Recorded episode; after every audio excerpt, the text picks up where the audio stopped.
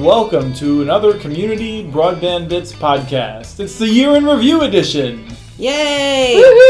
This is going to be a very exciting day for everyone who's listening to this show on New Year's Eve. If you're listening to the show on New Year's Eve, thank you for sacrificing your plans to join us. Yeah, Just means they're really excited about 2015. That's right. strongly recommend that if you're listening to this show between, say, 9 p.m. and midnight on New Year's Eve, you may want to reassess your life's goals. Wait, I'm listening. so we're going to talk a little bit about what happened over the course of the year and then maybe make a few predictions for next year. But we have a special guest. We do have a special guest, a very special guest, Rebecca Toews, who spells her name totally weird like other Canadians. hey, if you are a hockey fan, then you know how to say my name. And I know we have a few listeners that are hockey fans. So, uh, but Rebecca is our communications specialist and has shown up in a number of places. So, I'm uh, basically the noob, I think. I'll, I'll be the uh, voice of what? One of the reasons why we brought Rebecca is because we Rebecca can't find has anything else for her to do. They're taking over my office, and I would just overhear it anyway. Rebecca has this great sense of humor and she laughs at almost everything we say. so that's why she's here. she makes us feel good. So we thought we might also get into a few predictions. yes, Allah. Karnak the Magnificent. Predilections, Apparently- prevarications. Although many people are too young to really appreciate Karnak. Apparently, Karnak had a pretty big impact on Lisa because when I suggested doing a predictions discussion, she got very excited and pantomimed many envelopes crashing into her skull. but we're doing a show that's it's going to be uh, we're going to start off with the year in review, and Lisa has done a little bit of research and come up with some items, and I have done no research. In order to to claim, because I wanted to be fresh and to, to give you a Oh, listen to this lame excuse for not do- doing your work. I wanted to give an honest, unscripted reaction to reflecting on what's happened in the year 2014. I just thought of what some of the big stories were, and I, I'm sure that everybody listening would agree with me that probably the biggest stories um, had to do with um, this idea that local communities should be able to have the authority to build out their networks. Um, and the FCC taking um, the cue from the DC District Court to reassess Section 706 of the Telecommunications Act um, to decide whether or not they might be able to roll back some of those state uh, laws that Well, I restrict think- that. I think the FCC deserves a lot of credit for uh, Tom Wheeler, chairman of the FCC, coming out in September and saying that many Americans don't have a choice. And, and putting forth the statistics that most Americans that want a high speed internet connection cannot get it from from uh, from any provider. Uh, I think 20% of Americans can't get anything over 25 megabits, and those who can, the vast majority of them can only get it from one provider. Uh, but I do want to just gently suggest that that the FCC has taken a lead on a lot of this stuff.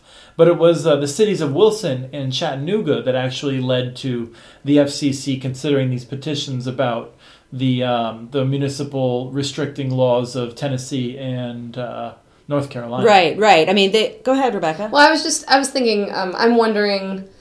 I'm fairly new to this, just in the past year, and I've noticed a huge difference in the conversation that's going on.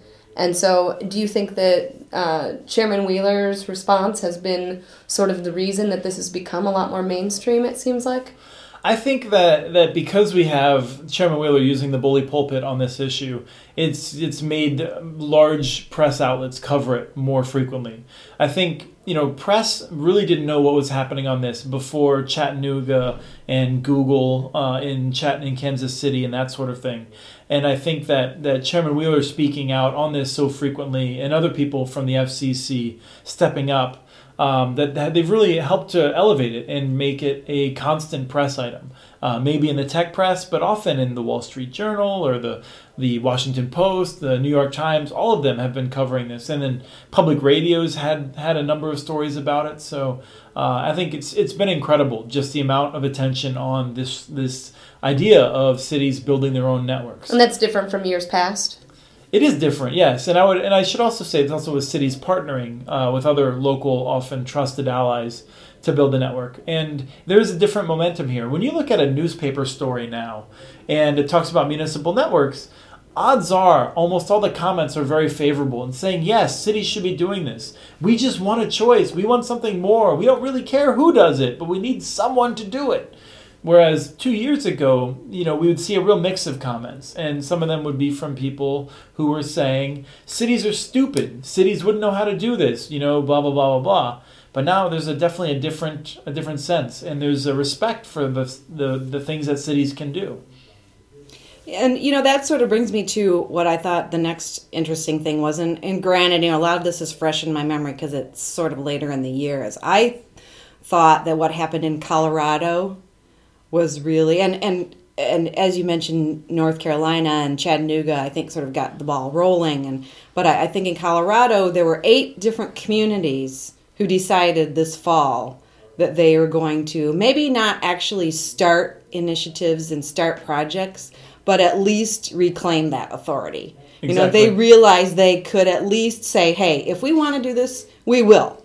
Right and, and, which they which under colorado law they have to do mm-hmm. before they really take any steps but you're absolutely right and i think the way you described it was spot on we, we've been seeing a lot of these trends and you know when you're trying to figure out what's really happening out there which is i think different a lot of the times from what you and i might want to happen you know yeah. it's, it's hard sometimes because you're trying to figure out what's really happening out in the world mm-hmm. and you think you have a handle on it and then along comes an election and it just reinforces everything you've believed, which is that this is a nonpartisan issue. This is something that, that people in communities that vote heavily Republican care about. It's something that people in communities that vote heavily Democratic care about. And in the communities where there's a total mix and they spent some Republicans and some Democrats to represent them, they also overwhelmingly voted for um, for the authority to have this.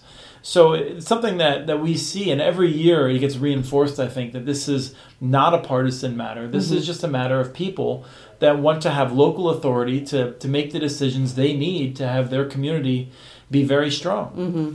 And and one of the things about that that I thought was interesting is most of those communities were smaller communities or rural. Yep. Or rural, and which also leads to the next thing I thought was interesting is that there were quite a few smaller or rural communities that actually built networks themselves or started such as such as you know there were Leverett Sebewaing. I knew you were going to say you're a Michigan. You're a Michigan. Guy. I am. I'm from Michigan, and I just think it's really cool. And plus, you know, it's in the thumb geographically, you know, it's kind of like out there. It's a little, it's its own little peninsula, and so that area sort of gets overlooked because it's not up the middle of the state, right? You know, and so they have no choice, you know, right. and so they were kind of like, well, let's just do it ourselves, you know, and and also Westminster. Ammon, yeah, Ammon, Idaho is moving yeah. forward, and, and then Rockport in Maine. Right, a lot you know, of Maine communities. Yeah, so it's all of these like smaller and communities. Chanute, we found out today. Yep. Which, when we're recording this, Chanute just got uh, the the okay from the state to bond for right. their fiber network. Right. In right. Kansas. So you know, I I just think it was interesting that a lot of smaller communities just said, you know what, we're not waiting anymore. We're just going to do it.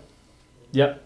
You know, I thought that was uh, an interesting thing in 2014. Which is interesting too, because it was often these more isolated and and uh, smaller communities that um, that got the ball rolling originally. You know, Kutztown, Pennsylvania, uh, Bristol, Virginia, uh, Chelan. Um, Dalton, Georgia, one of the first ones. I mean, mm-hmm. a lot of these are smaller places that mm-hmm. are that are, or at least they're certainly off the beaten path. Mm-hmm. So it's in some ways it's a return to uh, I think smaller, smart, forward-thinking communities that are leading the way. And Winthrop, Minnesota, too. You know, with the RS Fiber, they've yeah. they're getting their financing in house, and so it's very exciting to see Sibley County in Minnesota, this very farming dependent communities that are going to finally get the connections that they need. They're building a co-op. It's it's a very exciting story. Right, right. So, what about you, Chris? I mean, what are some things that some stories this year that you thought were well, today was the day. Even though you didn't do your homework, I'm sure some things kind of stick in your brain. Well, this was a year when America had enough of me, and I got to start touring the world a little bit more. So, uh, you know, I got to give a presentation in Stockholm and then in Brussels about uh, what's happening in the United States, and I also got to attend the Internet Governance Forum in Istanbul.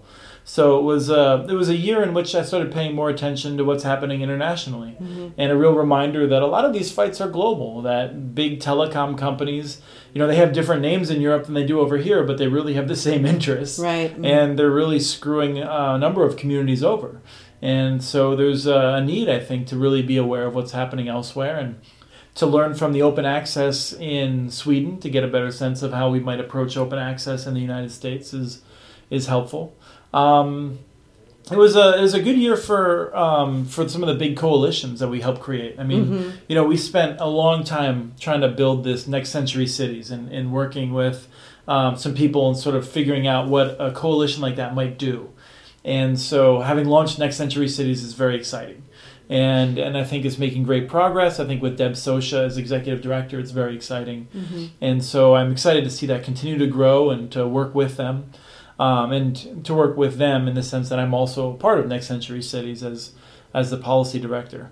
Um, and then the Coalition for Local Internet Choice, I think, is really terrific. And, and working with Jim Baller and Joanne Hovis in an official capacity is terrific because uh, they both do terrific work. They're both, uh, they've been around in this industry for such a long time. I mean, Jim was counsel to Billy Ray.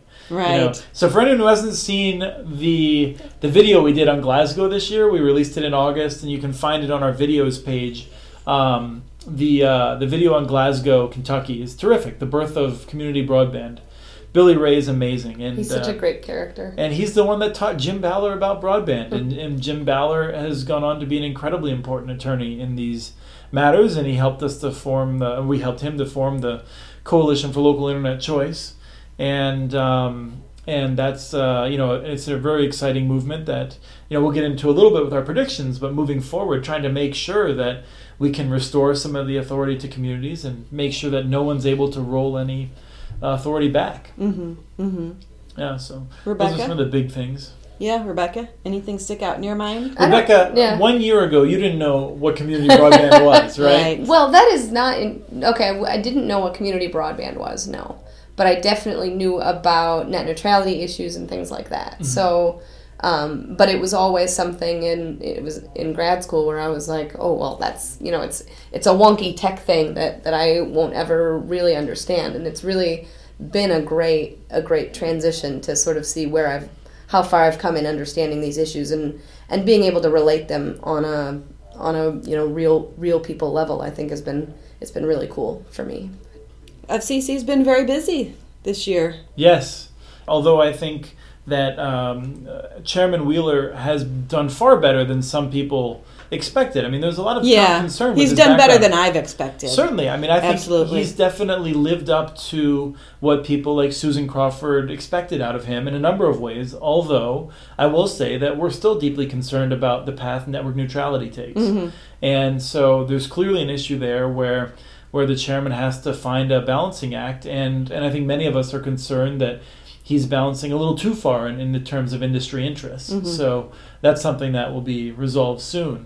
Um, but I I do think that, that one other thing that pops into my head as we're talking about that is that the FCC has been much more. It's the FCC has done a better job of being a regulatory body. I think when it comes to some of these mergers, um, it, it you know it, it wasn't this year, but it denied previously the AT and T T-Mobile merger, which has led to all kinds of investment in the wireless space. And now I think it's asked some really hard questions of Comcast in the Time Warner Cable merger, and and eight or ten months ago, I thought it was ludicrous to think that we could stop it. I thought it was important that we stop it, but I didn't think we really would have a chance at stopping it. And no, I always thought we had a chance, but I didn't think we'd actually do it. And now I'm starting to get my hopes up. And Yeah. I think I think we can stop this merger, and we can. That would be a tremendous win for consumers across America, and more importantly, uh, indirectly consumers, because it would be a really big win for ISPs. Mm-hmm. If Comcast and Time Warner Cable join together, they're going to be able to change the industry in ways that will really hurt small companies that are the ones investing in gigabit networks and the mm-hmm. cities that are investing in gigabit networks. Mm-hmm. So, so I think that that's it's exciting. How often does that happen? That that a merger would be Since Reagan, almost never. I mean, it's very rare. Antitrust policy fundamentally changed uh, during the Reagan years, and just really just before his what began the change. But um, There's but we also did a, fewer and fewer companies to merge right. Although they, Yeah. you know, because of that. no, that's there's there's something to that. But we had a, a podcast with Barry Lynn that I highly recommend, and and his book Cornered I recommend at every opportunity because he talks about this these issues of consolidation and mergers, and and I think if this FCC denies the Comcast and Time Warner Cable merger, that may be one of the most important decisions that they make, because frankly, network neutrality is important, but network neutrality just gets us to stay where we are. And we need to figure out how to move forward and make sure that Comcast has less power in two years to hurt the internet and to, to you know to control things than than it has right now. And I think stopping the merger is the first step in that direction to reclaiming some local power and making sure that one or two companies can't be gatekeepers. If they deny the merger, can can they can you go back again and and ask to merge again, or does something Well, they significant challenge it in court. be different? Okay. Yeah. And is that likely to happen? No, and then it would, what'll probably happen is if the merger is quote unquote denied, I think, is that Comcast would withdraw it. Mhm. Because they wouldn't want to have the merger officially denied. So it would just be, oh, we changed our mind once they found out there was a possibility of it being denied, right? we didn't want that anyway. Yeah, effectively. So, and that's, I mean, I'm not a FCC insider. I think that's part of my charm, is, that, is being ignorant of some of these things. I was wondering where your charm came in. so, so I, you know, I, that's my understanding of how it works. So then we're talking about predictions. I think we've moved into that area. So, Right. so we're This talking. is your favorite part, Lisa. You were so excited about predictions. says. so, um, so Chris thinks that uh, we may be able to prevent the merger. So, do you think that that is a decision that will happen in 2015, or do you think Yeah. it's a decision that will get pushed back even Well, farther? I don't know what would push it back even further. There is a, a clock that they have to meet, and they Uh-huh. there's some things that allow them to stop the clock and then Mhm. restart it. Mhm. And as of right now, I think we need to know uh, the FCC would need to make a decision in April. I want to say, but um, sometime relatively soon. So I Mhm. do think we'll have an answer, um, and I desperately hope that the merger is denied. Um, you know, I'm going to predict that it's going to be denied because. Um, On the books. I'm just gonna I'm just gonna go out there and say that I feel like the amount of outrage we've seen across America and frustration, um, I think it's gonna lead to the FCC denying the merger. I, I think that they're going to just withdraw it. Right. Well, that's why I, well, I guess the different way I should say it is that I don't think the I don't think it's going to go. through. yeah, it's not going to. I don't think it's going to go all the way through the process. I Yeah. think that, as you said, that there's going to be an indication that it would be denied, and so Comcast and Time Warner would just say, "Well, then we'll try again later." That's what that's what I'm I'm gonna. You know, a lot of times I think predictions is important not to just go with what you want to happen. Right. But but on this one, I'm gonna say yeah, the Gophers are gonna win the uh, the uh, NCAA tournament in men's basketball. and it's going to rain gold coins. and there will be no merger between Comcast and Time Warner Cable.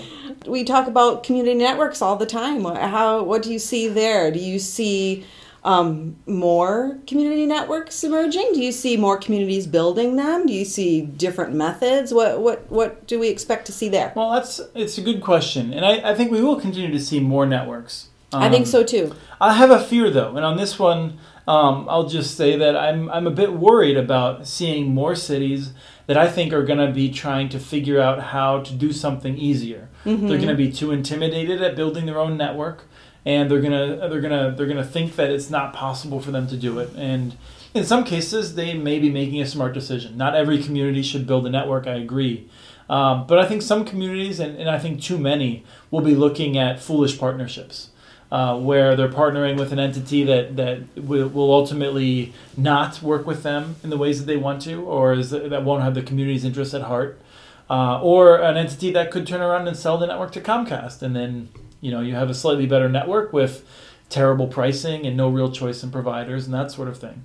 Um, so I think we'll see that. But I also think we're going to see, um, you know, more models emerge. We're going to see more groups of cities working together in ways that we're starting to see in Connecticut. Yeah, that's that's what I was thinking too. I was thinking more partnerships, hopefully more creative approaches to partnerships that are more meaningful for the cities.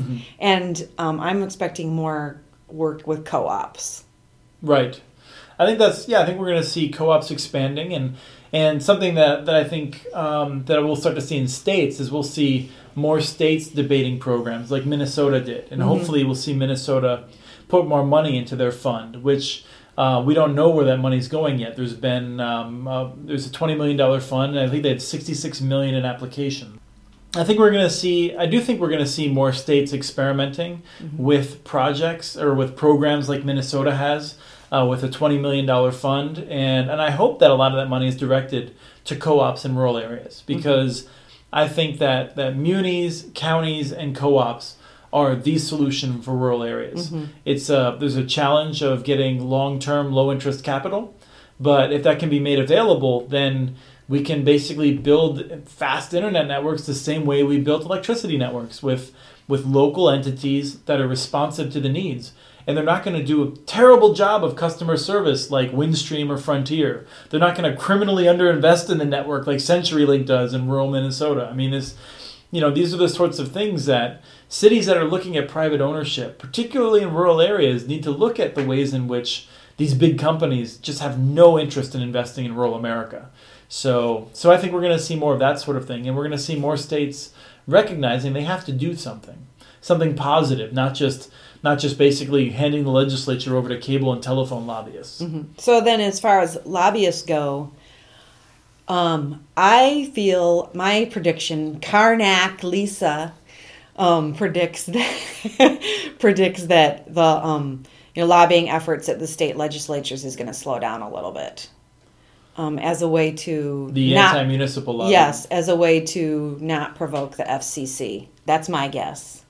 And I'm curious. You know, I'm. I, I think that's it's, it's rational thinking to think that the cable companies will will not want to keep going into these battles that they haven't won. I mean, it's been a while. You know, they they fought a number of these battles, but in Kansas they were embarrassed totally, and AT and T was just embarrassed. I think in Kansas again for its you know getting involved a little bit with Chanute. Uh, so I, I think you know I'll be I'll be watching Maine because there's so much more interest in Maine than there has been in the past, and Fairpoint's trying to figure out how to keep its terrible monopoly for their terrible service in a lot of the state. Uh, I'll be watching Georgia and Kansas because we've seen recent attempts there. Mm-hmm. But you're right. I think I wouldn't be surprised if they pull back.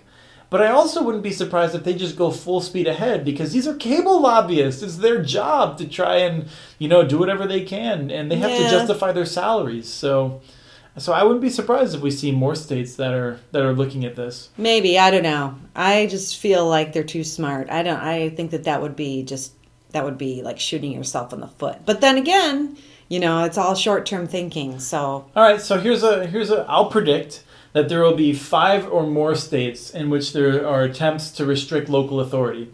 And you can take the other side, and in a year we can come back and you can okay. you can just say, I don't think there's going to be any this next wow you're just not gonna, you're gonna you're gonna go with zero. I'm gonna go with zero this next next legislative session. Well we'll know in january whether you're winning that yeah, one or not. yeah well no yeah unless there's something that's already i mean if there's something that's already in the no i think that even if there is something that's already written and sitting on somebody's desk they will probably say, "Why don't you just wait? All right, hold off." All right. You yeah. talked about uh, embarrassment in with AT and T and Chanute, and I'm wondering, do you think that that that sort of embarrassment is happening a lot more frequently with yeah. with companies that are that are getting kind of you know foot and mouth, I guess, or yeah, I think so. And, and frankly, it, it, should happen a whole lot more. I mean, these are companies that are not used to being in the public eye, I think you know, when you have Verizon uh, and and the cable companies running ads every morning on the buses or the trains in in in um, in Washington D.C. saying saying you know too much net neutrality regulation and we're going to not invest anymore and it's going to kill our industry. At the same time, they're telling Wall Street, "Hey, don't worry about this whole thing. If the FCC cracks down on Title II, we're still going to invest. It's not going to change our investment plans." Because they don't want investors to freak out, and they know that they're gonna that their investment plans aren't really impacted by whether it's Title II or not, because the FCC is not going to overregulate in this matter. But they could say those things in the past, speaking out of both corners of their mouth, and never be called on it. But now, the Washington Post has people that are actually paying attention to telecom, and and and I would say that that the Washington Post and the New York Times, to a lesser extent, they're listening to people like me more and people that are actually trying to collect these examples and say, hey, look at this. This is absurd. They're lying. Write about this. And in the past, they wouldn't write about it, but now they are writing about it. So, so that's good. And I think it makes them, um, you know, uncomfortable because they're not used to actually having real scrutiny. so this is a this is a very exciting time, and and I think you know it's exciting that people are interested in this subject, and and I think we uh, you know we all deserve a little pat on the back um, you know, our audience and us because it's been an exciting year and we spent a lot of years working up to it. Pat on the back, everybody. Pat, pat, pat, pat, pat, pat, pat. Yay. And, and, I do want to thank people because these are things that would not be happening without the people that, that are That's for in sure. the communities. You know, I mean, I'm very glad that, that people are interested in what we have to say. But Lisa, you and I both know most of what we do is just reporting on what other people are doing. know. You know, we're not really doing a whole lot. Fundamentally, we're just the messengers of what's happening across America. That's it's absolutely very exciting. true. Mm-hmm. So thank you, everyone, and have a great new year. Happy New Year. Thank you for listening to the Community Broadband Bits podcast this week and throughout 2014. It's been our pleasure bringing you news of community networks and telecommunications throughout this eventful year. We hope you'll continue to tune in during 2015 to our advertisement free show. We encourage you to visit ilsr.org and click on the orange donate button to contribute to our work. Send us your ideas for the show. Email us at podcast at muninetworks.org. You can also follow us on Twitter. Our handle is at CommunityNets. Thank you again to Dickie F. for the music this week. His song Florida Mama is licensed through Creative Commons. Thanks again for listening, and we wish you a safe and happy new year.